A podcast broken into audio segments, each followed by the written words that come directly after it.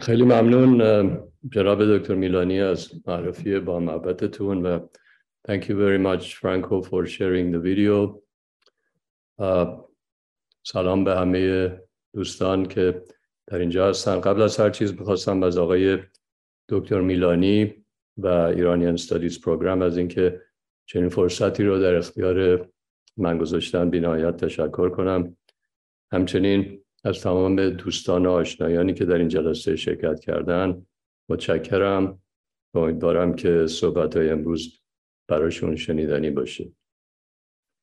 و دیگه اینکه همطور که جناب دکتر میلانی صحبت کردن ظرف یکی دو هفته اخیر اتفاقاتی در ایران رخ میده که بینهایت دردآور و در این حال امیدوار کننده است من به سهم خودم و جانب روح پدرم امیدوارم ایران عزیز از این ورطه هولناک با پیروزی و سربلندی بیرون بیاد و مردم ما به یک زندگی بهتر که شایسته اون هستند برسن. کتاب مبارزات یک قاضی حاصل سالهای متمادی از نوشته های مختلفیه که از پدرم به جا مونده. خوشحالم که تونستم این نوشته ها رو جمع کنم و به صورت یک کتاب در بیارم. به امید اینکه روح ایشان از اینکه نوشته هاشون خونده میشه و ای از تجربیات ایشون به عنوان یک قاضی قبل از انقلاب مطلع و شاید بهره من میشن خوشحال و راضی باشه من با اجازه قسمت های مختلفی از کتاب رو می‌خونم و توضیحاتی میدم و بعد هم در کمال میل در خدمت هستم که اگر بتونم سوالات شما عزیزان رو جواب بدم. پس با اجازه من یه قسمت مقدمه رو که بعد از پیش گفتار جناب میلانی نوشتم براتون می‌خونم. در صفحه هشت هست. پدرم دکتر حسین نجفی نزدیک به چهل سال روزی چند ساعت را به خواندن و نوشتن مطالب مختلف گذران مجموعه نوشته های او تقریبا نصف گاراژ منزل او را پر کرد. بسیاری از نوشته ها خاطرات دوران خدمت در دادگستری از شروع به صورت یک بازپرس تا نهایت رسیدن به وزارت دادگستری و بعد جریانات بعد از انقلاب است. بعضی در مورد وقایع 28 مرداد و دکتر مصدق بعضی درباره خبرگزاری ها و نقش آنها در اوضاع ایران و بعضی هم در مورد شعرهای معروف و اشعار آنها. او یک دائره المعارف شعر بود. حتی در سنین بالای 90 سالگی اشعار طولانی نظیر ترجیبند حاطف و غزلیات شهریار و حافظ و دیگران را از حفظ و بدون تحمل می‌خوند یک سال قبل از آن که در اثر زمین خوردن و خونریزی مغزی هوش و حواسش را از دست بدهد از من خواست که نوشته هایش را به صورت کتاب منتشر کنم می گفت هدفش بازگویی خاطران دوران پهلوی و بعد از انقلاب نیست را کتاب های مختلفی در این باره نوشته شده و منتشر شده. می‌خواست مطالب کتابش گویای طریقه قضاوت یک قاضی با شرافت و شجاع که هرگز تحت هیچ شرایطی اصول عقیدتی و انصاف قضاوت را زیر پا نمی‌گذارد باشه در تمام دوران زندگی هم چنانچه در آغاز کتاب نوشتم از کودکی تا به حال همیشه درس هایی را که از او فرا گرفتم به کار بردم. روش زندگی پدرم این بود که انسان واقعی به اصول عقایدی که شرف انسانی را پایه و اساس قرار می دهد همیشه پایبند می زیرا شاید تنها چیزی که ما به عنوان یک انسان می توانیم به آن متکی باشیم حفظ و پایبندی به اصول عقاید انسانی است. زندگی ما همه مجموعی از تصادفات و اتفاقات غیر قابل کنترل و پیش بینی است. شخصی را که در محلی ملاقات می‌کنیم تصادفی که اتفاق میافتد. بیماری بیماری که با مطلع می‌شویم شانسی که در مرحله از زندگی به ما رو می‌کند. از دست دادن یک عزیز و غیره و غیره همه دست به دست هم می‌دهند و مسیر زندگی ما را تعیین می‌کنند. در تمام این مراحل چیزی که ما را به عنوان یک انسان آزاده مشخص می کند پایبندی به یک سری اصول و عقاید انسانی است. خیلی آسان است که بگوییم شرایط ما را مجبور کرد با فلانی همکاری کنیم. یا به زور مجبور به دادن رشوه شدیم. یا تحت فشار عقیده خود را عوض کنیم. آنچه باعث بقای جوامع آزاد می شود آزادی انسانهای آنجا معتقد بود اگر کسانی نظیر آقای بازرگان و یزدی و بنی صدر آزاده بودند و پس از انقلاب جلوی فشار آیت الله خمینی و طرفداران او ایستادند هرگز اجازه نمی‌دادند انقلاب ایران که فریادش آزادگی و آزاد شدن از دیکتاتوری بود به این آسانی به قهقرا برود میلیون ها مردم ایران از هستی ساقط نمی شدن و یا مجبور به ترک وطن نمی گردیدن. پدر من نمونه این آزادگی بود. اگر افراد صاحب نفوذ از وزیر و وکیل گرفته تا شخص خودشاه وی را مجبور به دادن حکمی که مخالف عقیده و شرف غذایی او بود می‌کردند هرگز قبول نمی‌کرد. حتی یک بار هم زیر این فشارها شانه خم نکرد. با وجود اینکه می‌دانست ممکن است امتناع او به قیمت زندگیش تمام شد اگر مسئولان مملکت چه در زمان شاه و چه بعد از انقلاب این آزادگی فکری و اخلاقی را داشتند و از آن پیروی می کردند و وقتی مهار قدرت به دستشان می افتاد آزادگی مرجع نهایی تصمیم ها و اعمال آنها بود. ایران سالها پیش کشوری چنان آزاد و دموکراتیک شده بود که همه با آن افتخار می کردیم برگز حاضر نبودیم. آن را ترک کنیم. حال هم اگر تغییراتی در حکومت ایران اتفاق بیفتد فقط در صورتی می توانیم به آینده امیدوار باشیم که تعداد این افراد از تعداد انگشت های دست بیشتر باشد و کسانی که در مستر تصمیم گیری و قدرت قرار می گیرند انسان های با شرف و آزاده ای باشند که پول و قدرت محور اصلی تصمیم ها و اعمال آنان نباشد یه قسمت از مقدمه بود که براتون خوندم. بعد می‌پردازیم به یکی از مشاغل و مسئولیت های مهمی که به پدرم داده شده بود و اون دادستانی دیوان کیفر بود که مسئول رسیدگی به جرایم اشخاص دولتی بود. در این سمت پدرم به پرونده های متعددی رسیدگی می‌کرد. پرونده اشخاص شناخته شده ای از قبیل دکتر علی امینی که شاید بدونید نخست وزیر بوده موقعی. و همسرش آقای رحیم علی خورم آقای احمد نفیسی شهردار تهران آقای محمد درخشش وزیر فرهنگ یا آموزش پرورش فعلی آقای نورالدین علموتی وزیر دادگستری و دیگران. بعد نیست که یکی از این موارد را از زمان پدرم بشنویم. صفحه 87 پرونده اتهامی آقای محمد درخشش. آقای محمد درخشش از فعالان فرهنگی در جامعه آن زمان ایران بود که خدمت را در وزارت فرهنگ و اوقاف آن زمان در سمت دبیری دبیرستان ها آغاز کرده بود و طی سالها فعالیت با تأسیس جامعه معلمان ایران و باشگاه مهران در راه دستیابی به حقوق سنفی معلمان و اطلاع مقام معلم در تلاش بود.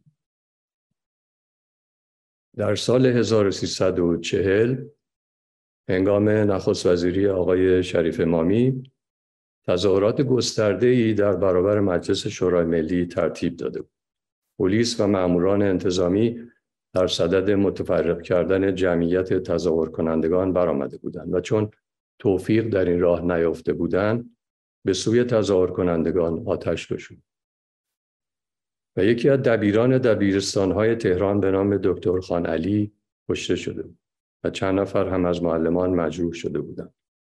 این امر هیجان عمومی و خشم تظاهر کنندگان را در پی داشت و تعدادی از نمایندگان مجلس از جمله شادروان الله یار صالح که در سمت نمایندگی مردم کاشان در مجلس حضور داشت به این امر اعتراض کردند که به دنبال آن آقای شریف امامی از سمت نخست وزیری استعفا داد و آقای دکتر علی امینی به نخست وزیری برگزیده شد و آقای محمد درخشش وزیر فرهنگ شد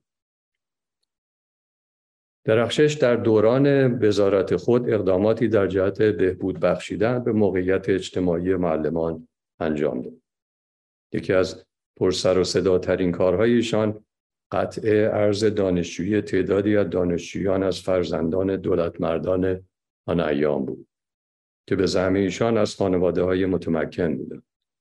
این اقدام در مطبوعات و رسانه های گروهی گروهی آن زمان انکاس یافته بود و من اینک در این مقال که تنها به نقل خاطرات زمان اشتغال خود در سمت دادستانی دیوان کیفر کیفری کارکنان دولت می‌پردازم و تفصیل بیشتر در این باره میگذرم.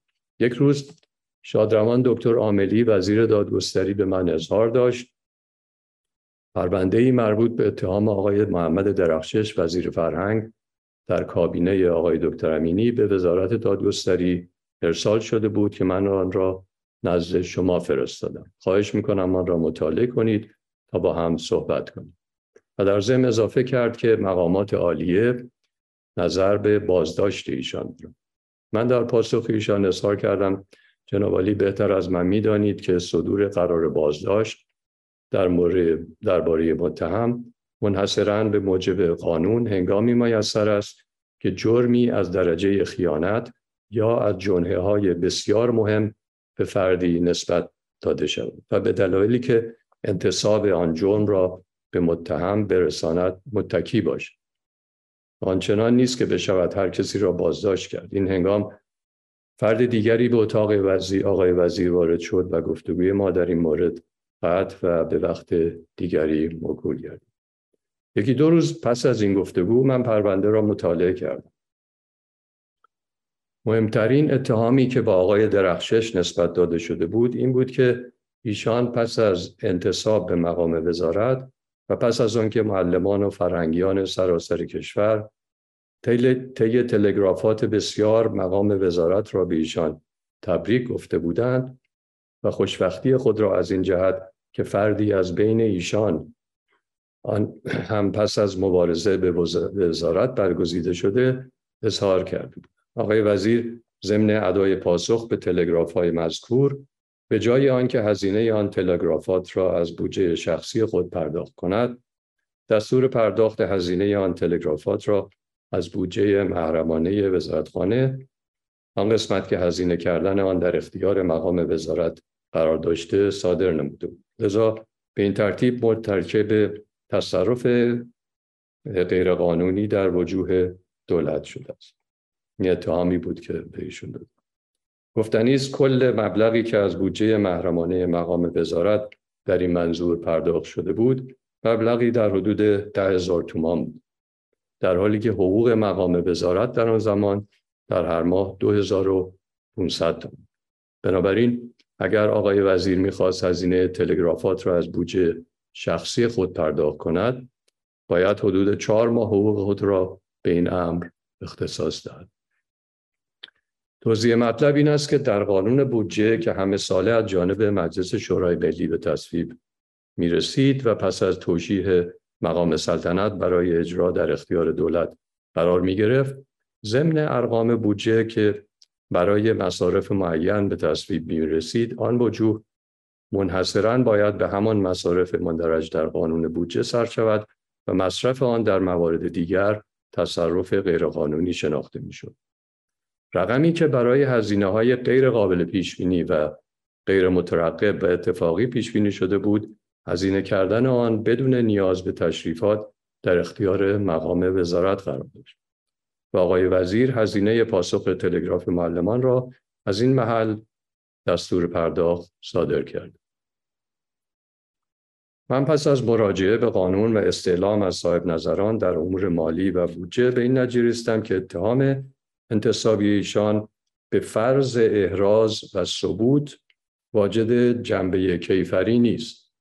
و جرم شناخته نمی شود. بنابراین به قصد مذاکره با مقام وزارت به اتاق ایشان وارد شدم. هنگام ورود به اتاق مقام وزارت مشاهده کردم که ایشان مشغول مکالمه تلفنی هستند این تصور در من به وجود آمد که شاید ایشان مایل نباشند که من از مذاکرات تلفنی تلفنی ایشان آگاه شوم به قصد خروج خواستم از دفتر ایشان خارج شوم ایشان با اشاره دست و سر از من خواست که به اتاق وارد شد و پس از چند لحظه خطاب به طرف مکالمه اظهار کرد خوشبختانه خود ایشان الان وارد اتاق من شدن و من تلفن را به ایشان می‌دهم که شخصا با ایشان صحبت بفرمایید. من به نحوی که طرف مکالمه متوجه نشود سوال کردم طرف مکالمه کیست؟ آقای وزیر جواب داد تیمسار نصیری که در اون موقع رئیس سازمان امنیت و گوشی تلفن را به من پس از آنکه گوشی تلفن را گرفتم تیمسار بدون مقدمه و با لحنی آمرانه خطاب به من گفت فرمان از اعلی حضرت بر بازداشت آقای محمد درخشش صادر شده است. ایشان اینک در اختیار معمورین ماست و تا ساعتی دیگر در اختیار شما قرار خواهد گرفت. من در پاسخ ایشان که به طور غیر مترقب با ایشان گفتگو می کردم اظهار کردم تیم سار جنابالی فرمان شفاهی اعلی حضرت ها با یک واسطه به من ابلاغ میفرمایید در حالی که من دستخط اعلی حضرت را به خلاف آن در اختیار دارم. و به ایشان در دنباله مطلب توضیح دادم. کلیه قوانین که در کشور ما به موقع اجرا گذاشته می شود پس از آنکه به تصویب مجلسین شورای ملی و سنا برسد و قبل از اجرا به توشیح مقام سلطنت موشح می شود و اعلی حضرت دستور اجرای آن را صادر می‌فرمایند و در ماده 121 قانون دادرسی کیفری که همچون دیگر قوانین حاوی دستخط اعلی حضرت است و به توشیح ایشان موشح گردیده مقرر می‌دارد که بازپرس نباید کسی را احضار و یا به جلب وی اقدام کند مگر اینکه دلایل کافی بر توجیه اتهام به او در اختیار داشته باشد و در این مورد عملی که ارتکاب آن به آقای درخشش نسبت داده شده بر فرض با او جرم نیست. و برای احضار ایشان نیز کفایت نمی‌کنه تا چه رسد به اینکه ایشان بازداشت هم بشن قانون قدرت انجام چنین عملی را به من نمی‌دهد. اگر ایشان به دادسرای دیوان کیفر اعزام شوند بلافاصله آزاد خواهند شد. خداوند نیز آدمیان را به تکلیفی که قدرت انجام آن را ندارند مکلف نمیفرماید. ایشان به من پاسخ داد من امر اعلی حضرت را به شما ابلاغ می کنم شما چگونه از اجرای آن سرپیچی می کنید پاسخ دادم سرپیچی نمی کنم قدرت انجام آن را قانون از من سلب کرده است. ایشان با عصبانیت خطاب به من گفت همین؟ و گوشی تلفن را گذاشت. افسوس که تنها شاهد عینی این مکالمه تلفنی یعنی آقای دکتر باقر عاملی وزیر دادگستری از دنیا رفته و روی در نقاب خاک کشیده است. پس از این مکالمه تلفنی روزها گذشت. و آقای درخشش به دادسرای دیوان کیفر اعزام نشد و بازپرس هم به این دلیل که عمل انتصابی به ایشان بر تقدیر احراز و ثبوت واجد عنوان کیفری نبود به احضار ایشان مبادرت نکرد و کار به مرحله تحقیق و بازجویی از آقای درخشش نرسید. یکی از مواردی بود که دوران دادستانی دیوان کیفر پدرم در موردش نوشتن. دیگه اینکه پدرم شدیدن به استقلال قوه قضایی اعتقاد داشت و آن را یکی از ارکان اصلی ثبات یک جامعه می‌دونست. در این مورد در صفحه 209 می‌خونیم که من براتون بخونم صفحه 209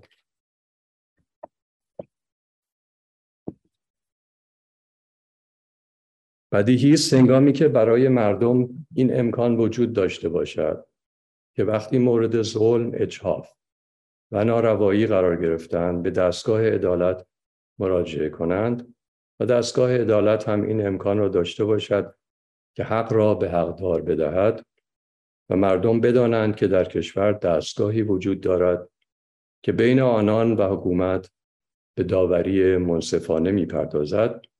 هرگز به فکر اسیان و شورش و کودتا نخواهند بود. به قول حافظ ساقی به جام عدل بده باده تا گدا غیرت نیاورد که جهان پربلا کند. به طور کلی در کشورهایی که دادگستری به صورت آلتی در دست حکومت برای تثبیت قدرت مطلقه او مورد استفاده قرار گیرد حکومت همیشه در معرض بروز خطر بحران شورش و اسیان عمومی و کودتاست متاسفانه این مطالب در همان شرایط هم جسته و گریخته گفته می‌شود ولی هرگز مورد اعتناب و توجه قرار نمی گرفت. کسانی دور تا دور علا حضرت را احاطه کرده بودند که روز به روز فاصله مقام سلطنت را با مردم افزایش می‌دادند و برای حفظ مقام و موقعیت خود راه اشخاص خیرخواه و بیطرف و میهندوست را برای دسترسی به مقام سلطنت صد می‌کرد به خاطر دارم در یکی از شرفیابی های خود به حضور حضرت در این زمینه به ایشان عرض کردم که علا حضرت می‌دانند بچه مشترک اغلب کسانی که در سالهای اخیر مستر مشاغل مهم و حساس در کشور ما بودند چه بود؟ علا حضرت پرسیدند به نظر شما چه بود؟ پاسخ دادم به اعتقاد من اغلب این اشخاص مقام خود را از کشور خیش بیشتر دوست می داشتن. و تمام تلاش خود را برای حفظ مقام و موقعیت خیش و نه بهبود اوضاع عمومی مملکت صرف می کرد.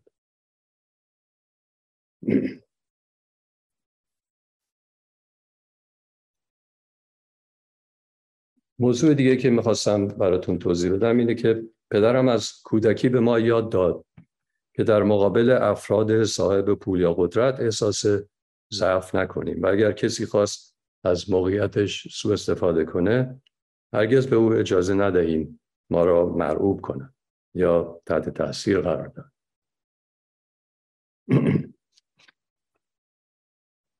در کتاب پدرم نمونه های زیادی از این برخوردها وجود داره با اشخاص مختلف وزرای مختلف رؤسای ساواک حتی.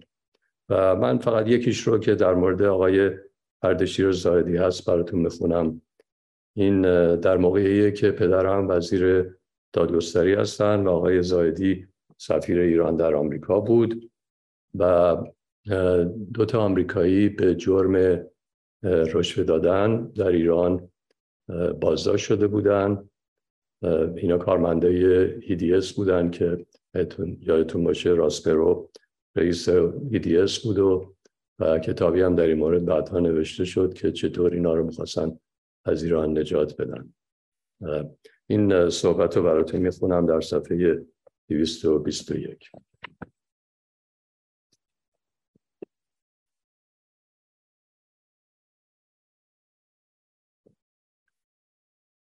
داستان جالبی که جالب دیگری که به خاطرم میآید اینه که یکی از روزها اول وقتی داری خانمی تلفن کرد و گفت جناب آقای جناب آقای اردشیر زاهدی از آمریکا تشریف آوردن و مایلن با شما تلفنی صحبت بفرمایند. و این شماره را به من دادند که به جنابالی بدهم تا خدمتشان زنگ بزنیم گفتم مگر همین شماره را نمی توانستید در اختیارشان قرار دهید تا با من صحبت کنم. بنده که خدمتشان ارزی نداشته چرا باید تلفن بزنم؟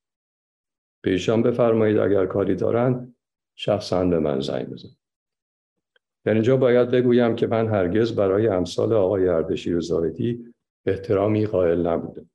زیرا در اولین و تنها ملاقاتی که با وی داشتم او را مردی دیدم که نظر اخلاق و ارزش های انسانی در سطح نازلی قرار داشت و گاهی جملات و کلماتی آنچنان زشت و رکیک به کار می برد که یک آدم آمی و معمولی هم از به کار بردن آنها احساس شرم می کرد و دیگر خصوصیات او هم از نظر من دوست داشتنی نبود.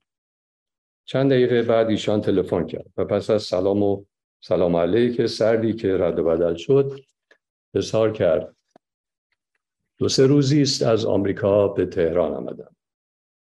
قبل از سفر به دعوت وزیر خارجه آمریکا به دفترشان رفت ایشان نسبت به بازداشت دو آمریکایی در ایران به من اعتراض نمودند و مکدن از من خواستار آزادی آنان شد. زیرا بازداشت آنان در مطبوعات آمریکا انعکاس وسیعی یافته و این مسئله برای پرستیژ و حیثیت آمریکا زیان فاحش دارد.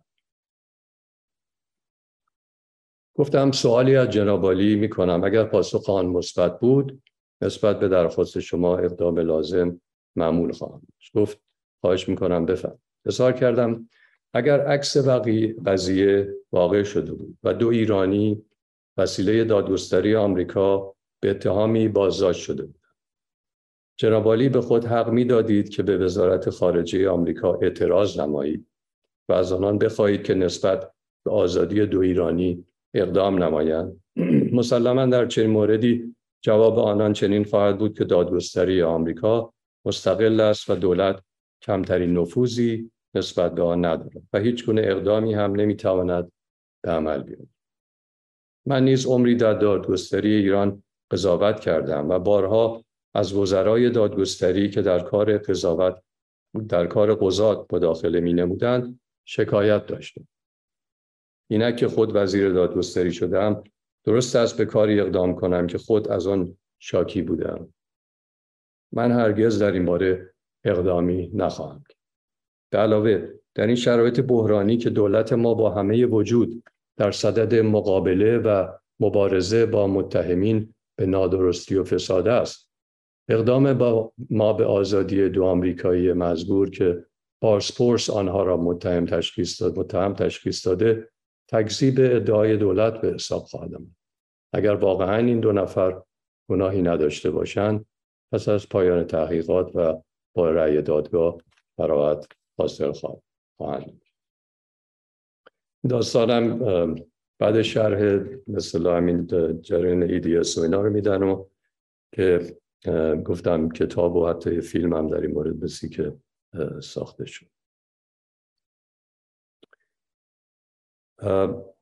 یه حادثه خیلی بزرگ که اتفاقا آقای دکتر میلانی هم در موردش اشاره کردن حادثه سینما رکس بود. حادثه ای که یکی از تعیین کننده های سقوط رژیم سلطنت بود.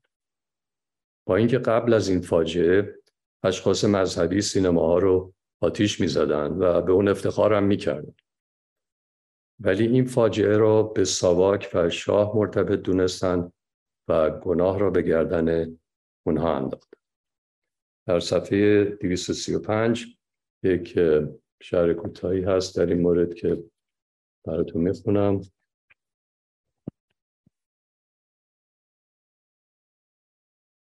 فاجعه سینما رکس آبادان. فاجعه سینما رکس در مرداد ماه 1357 اتفاق افتاد و در آن فاجعه حدود 500 نفر از هم میهنان ما که برای تماشای فیلم در سینما بودند آتش گرفتند و خاکستر شدند. این حادثه در افکار عمومی چنان عنوان شد که عوامل رژیم برای اینکه ذهن مردم را از ضدیت با رژیم به مسئله دیگری منصرف نمایند چنین فاجعه ای را به بار آوردند و تأسف در این است که بسیاری هم آن را باور کرد. از زمان وقوع این حادثه تا انگامی که من به شرکت در دولت دعوت شدم مدتها گذشته شبی که برای صحبت راجع به مسائل حاد مملکتی در کاخ نیاوران با اعلی حضرت فقید به گفتگو مشغول بودم ناگهان ایشان لحنی ملتمسانه پیدا کردند که مرا شدیداً متأثر کرد.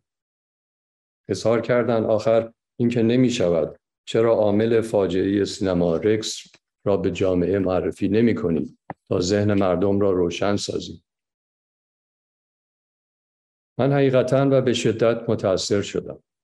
اول وقت اداری که به دادگستری آمدم وسیله تلفن با آقای بامداد که در آن تاریخ رئیس دادگستری آبادان بود تماس گرفتم. از او خواستم هرچه زودتر به تهران بیاید. ایشان نیز تصور می کنم فردای آن روز به تهران آمد. اتاق را خلوت کردم و به وی گفتم من به عنوان یک همکار غذایی شما که بیش از سی سال در دادگستری خدمت کرده و به شهادت دوست و دشمن جز از وجدان الهام نگرفته و برای خوش آمد این آن حقی کسی را پایمال نکرده است از شما می‌خواهم که همه وجود خود و تشکیلات دادگستری آبادان را در جهت کشف این توطعه و شناسایی عاملین این فاجعه بسیج نمود. و هر گونه اقدامی هم که من لازم است به عمل آورم بگویید تا انجام دهم. در پاسخ گفت مباشرین این فاجعه سه تن بودند که به تحریک و دستور مقامات مذهبی به این کار اقدام کرد و هر سه از متعصبین مذهبی بودند و دو تنشان ضمن آتش سوزی کشته و یکی موفق به فرار شده است. تحقیقات مخفیانه و گسترده ما نشان می‌دهد که این شخص که نام او حسین تکب علیزاده است در بندر عباس به سر می‌برد. به آدرس منزلی که این شخص در آن مخفی شده را نیز در اختیار من قرار داد. بلافاصله در حضور او با آقای حیدرعلی پاینده که در آن تاریخ ریاست دادگستری بندر عباس را بر عهده داشت وسیله تلفن تماس گرفتم و از ایشان خواستم که قبل از اقدام به هر کار هر کار دیگر فوراً به اتاق رئیس شهربانی بندر عباس رفته و با من تماس تلفنی بگیرد. پس از چند دقیقه رئیس شهربانی بندر عباس که اسم ایشان اینک در خاطرم نیست زنگ زد. به او گفتم به شما مأموریت می‌دهم که با به کار بردن هر تدبیر که صلاح می‌دانید در معیت رئیس دادگستری و به نحو محرمانه به آدرسی که می‌دهم مراجعه و حسین تک علیزاده را دستگیر کنید و نتیجه را به من اعلام دارید به این جهت خواستم رئیس دادگستری نیز حضور داشته باشد و که امکان هر گونه سهلنگاری و بیدقتی یا احیانا حادثه دیگر به حد اقل ممکن برسید پس از یکی دو ساعت از بندر عباس رئیس دادگستری اطلاع داد که شخص مزبور را دستگیر کردند. از او و رئیس شهربانی تشکر کردم و نتیجه را به دادسرای آبادان اطلاع دادم. دادسرای آبادان اعزام وی را از شهربانی بندر عباس درخواست نمود و با اعزام او به دادسرای آبادان بازپرس نامبرده را بازداشت و شروع به تحقیق از وی نمود.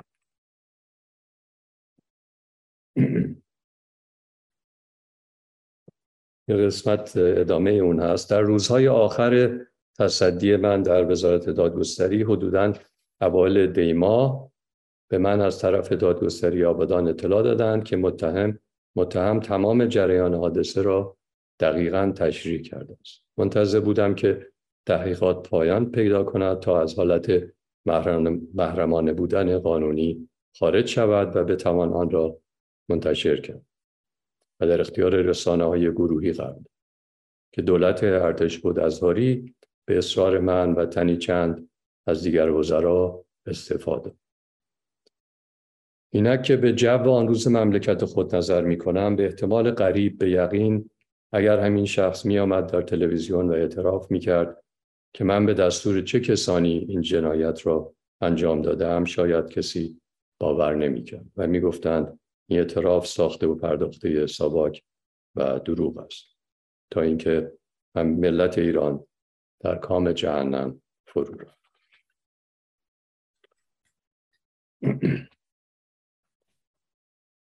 من خیلی دیگه وقت شما رو نمی‌گیرم فقط یه قسمت خیلی کوتاه هست که در در آخر از قسمت فصل ششم که نوشته خود منه براتون می‌خونم و بعد در خدمت هستم برای پاسخ به سوالات.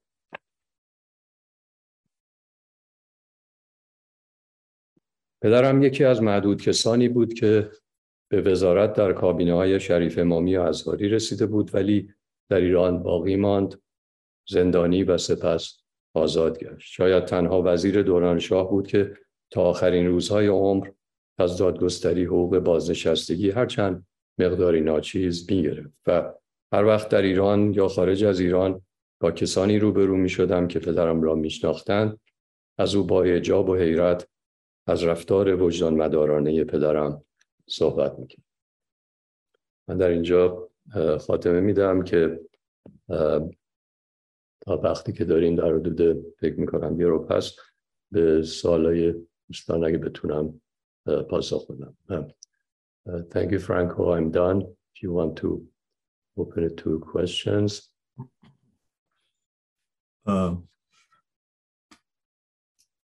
سلام عرض می‌کنم. مجددا خیلی متشکرم برای این تکه هایی که از این خاطرات شگفتانگیز خوندید واقعا. من دوباره به دوستان عزیز توصیه می‌کنم که این کتاب رو بگیرند و بخونند نه به خاطر اینکه نفعی به آقای دکتر نجفی می‌رسه. ایشون حتما هزینه سنگینی کردن که این کتاب چاپ بشه. ولی خوندنش ابعاد این ماجرا رو روشن می‌کنه. و ابعاد شکفتانگیزی این شخصیت رو روشن می‌کنه. و در این حال این رو نشون میده که شخصی با استقلال او با شرافت او با وجدان او با جرأت او در دادگستری باقی موند. در رژیم نکبت فعلی کسی مثل دکتر نجفی با اولین سرپیچی از فرمان موافق برکنار می‌شد شاید زندان می‌شد شاید کشته می‌شد. رئیس جمهور فعلی ایران کسی است که میگه با دو خط حکم خمینی نزدیک چهار هزار نفر رو به قتل رسونده. دکتر نجفی بارها در مقابل شاه در مقابل وزیر سفیر همه میستاد و من یک تجربه دیگه بگم چند تا سوال اومده به اسم سوال پیونده. یک بار من این وقت رو داشتم که در سندیگو سخنرانی داشتم می‌کردم و دکتر نجفی هم تشریف برده بودن. من به لحاظ ارادتی که داشتم گفتم که این شخصیت برجسته در میان ما ایرانیانه و کمتر کسی میشناستش اگر دکتر نجفی همت نکرده بود و این خاطرات را چاپ نمی‌کرد و این اسناد رو که الان به دانشگاه داده و ما داریم سعی می‌کنیم طبقه بندیش کنیم و هر چه زودتر در اختیار محققین قرار دادیم بدیم که بیایید ببینید چه خبر بوده. روایت دکتر نجفی از ماجرای سینما رکس واقعا تکاندنده است. خود در قسمتی که دکتر نجفی الان خوندن میگه که شاه ملتمسانه به من گفت فکر کنم در کتاب در قسمت دیگرش هست. میگه اش در چشم شاه بود که چطور مردم می‌تونن فکر کنن که رژیم من یک چنین کاری می‌تونه بکنه؟ و اینها تمام تلاشش رو کرد برای اینکه حقیقت به گوش مردم برسه و متاسفانه همونطور که خودش حدس می‌زد یک شوری که کم بر مردم غالب شده بود که توجهی به این ماجرا نمی‌کردن. من قبل از اینکه برای این سوال تشکر از این است که سخنرانی بسیار بسیار یکی از همکاران عزیز ما آقای دکتر مشکاتی نجم الدین مشکاتی اجاز استاد برجسته دانشگاه یو اس سی. میگن که من فکر می‌کنم دکتر نجس نجفی تجسم شرافت بود. واژه‌ای که به انگلیسی استفاده می‌کنن دیسنسی بود. منم واقعا با ایشون موافقم. و خیلی متشکرم که پسر ایشون این همت رو کردن و زندگی این مرد شریف یگانه رو با ما اشتراکت گذاشتن. سوالی که هست کسی که اسمش هم نیست میگن تا چه حد می‌توانید بگویید که مسئولان دستگاه قضایی در آن دوران به استقلال قضاوت پایبند بودند و نسبت به فساد و نفوذ سیاسی ایستادگی می‌کرد؟ بله. حالا من چون قاضی نیستم خیلی در این باره نمی‌تونم صحبت ولی چیزی که می‌تونم بگم اینه که در تماسی که اون روزها داشتم با پدرم و دوستانشون اینا یک نکته ای که همیشه می‌دیدم این بود که همه حالا به هر شکلی بود از همیشه می‌گفتن که افتخار می‌کردن که مثلا جلوی فلان کس وایسادن یا فلان به اصطلاح حرفی که فلان شخص پرقدرت رو گوش نکردن یا در صورت این یه موجب افتخار بود که بگن من رشوه نگرفتم نمی‌دونم یا جلوی فلانی وایسادم یا حکمی که به نظرم می‌رسید دادم. و تعداد این افراد خیلی زیاد بودن. من تمام به صلاح همکاره پدرم و که تو شعبه دیوان کشور بودن میشناختم. همه واقعا آدمای درستکار و قوی بودن. بر صورت در سطوح مختلف.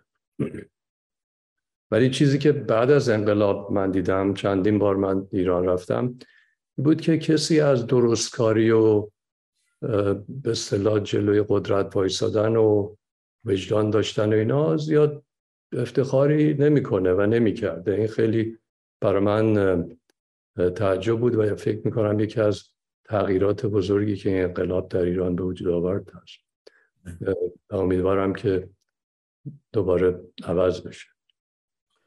سوال دیگه در مورد همین سینامارک آبادانه می‌پرسن آیا دلیلی که جزیات این مسئله و نقش روحانیت و نقش نیروهای مذهبی در این جنایت آشکار در اون زمان نشد محافظ کاری شاه بود؟ یا تلاشش برای همدلی با بعضی از آیات ازام بود یا دلیل دیگری داشت آیا اطلاعی دارید که چرا اطلاع رسانی نشد؟ والا فکر می‌کنم که اولا جب اون موقع طوری بود که همونطور که پدرم گفتن اگر اون شخص رو هم میبردن تو تلویزیون و اعتراف می‌کرد و تمام شرح داستانم می‌داد و اینا مردم حاضر به باور کردنش نبودن هم شرایط جوری شده بود که همه چیز هر کار زشتی که می‌شد می‌خواستن به ساواک و شاه و دولت انتصاب بدن.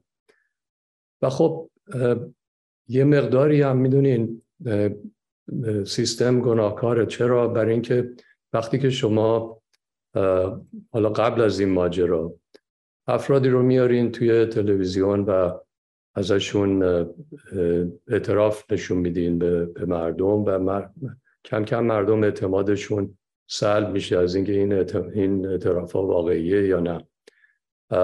الان بعد از انقلاب من فکر می‌کنم هزاران برابر اونو مردم دیدن. اینه که فکر می‌کنم اعتراف هیچ کس رو توی تلویزیون باور نمی‌کنن. ولی خب اونم اون موقع هم شاید یکی از دلایلش این بود ولی کلا می‌دونین مردم در یه حالت بحرانی بودن و فقط چیزایی رو می‌خواستن بشنون و باور کنن که به اصطلاح همون روی صحبت های انقلاب و بر علیه شاه و اینا هیچ فرنسی به اون صورت نبود بین مردم. من فکر کنم حتما حرف شما درسته. یعنی قطعا این نوع کارها در اون دوران می‌شد و از اعتبار این نوع اعتراف هر نوع اعتبار اجباری در تلویزیون میکاست. ولی بخش دیگری از مسئولیت رژیم شاه قطعا مسئولیت ولی بخش دیگری از مسئولیت متوجه روشنفکران اون زمانه. ما اون اتفاقات نگاه بکنید و شبهای شعر گوتر نگاه بکنید و ببینید چند نفر از روشنفکران در اون شبها اینا آزاد زنان و آزاد مردان ایران بودن. به حضرت علی و امام حسین و امام حسین رو وصل کنن به چگوارا و خمینی رو وصل کنن به پیغمبر و اون فضا رو یه, یه مقداری متاسفانه باید بگم روشنفکران ایجاد کردن و در اون شرایط وقتی که روشنفکران مملکت میگن که این از تبار گاندی و این از تبار نوره. باور اینکه حالا بیاد 500 نفر یه جا در ببنده دستور بدن آتیش بزنن سخت دیگه. یعنی فضای متاسفانه یک سوال دیگه شاید این آخرین سوالی باشه که فرصت داشته باشیم مطرح بکنیم. من فقط یه داستان دیگه هم فکر کنم شما نخواستید بخونید ولی باید در مورد درستکاری پدرتون من بگم در کتاب هست که بعد از یکی از این پرونده ها که رأی صادر می‌کنن به نفع اون شخصی که خیلی سرمایدار مهمی بوده اون شخص میاد به منزل شما و یک سکه به شما عیدی میده. یک سکه. و آقای دکتر نجفی آقای دکتر نجفی جونیور رو به اصطلاح وادار می‌کنه اون وقت هنوز دکتر نبوده که برو پول پس بده. برای اینکه هیچ کسی باور نخواهد کرد که این پول رو عیدی داده و رشوه نیست. این رو مقایسه بکنید با این میلیاردها میلیارد دلاری که الان چپ و راست آخونده و آخونزاده ها در ایران می‌خورند. و می‌بینید شرافت این مرد رو و دناعت این رژیم رو. صحبت این است که چطور شما در انتخاب داستانهایی که این طول چهل سال زندگی پربار در موردشون در مورد پدرشون نوشتن. چگونه انتخاب کردید و چگونه حذف کردید؟ البته همه داستانهایی که گذاشتید واقعا دوستان بخونید. داستانهای مهم اون زمان هستن و ببینید چه آدمایی وایستادن. ولی نحوه انتخاب چی بود؟ این آخرین سوالی است که داریم و من می‌خوام تشکر بکنم که وقت ما دادید و به ما پیوستید و این کتاب رو چاپ کردید. و یاد پدرتون واقعا همیشه نام نیکشون باقی خواهد بفرمایید. نه خیلی ساده است. من راستش تمام نوشته های پدرم رو خوندم که میگم مدت ها طول کشید.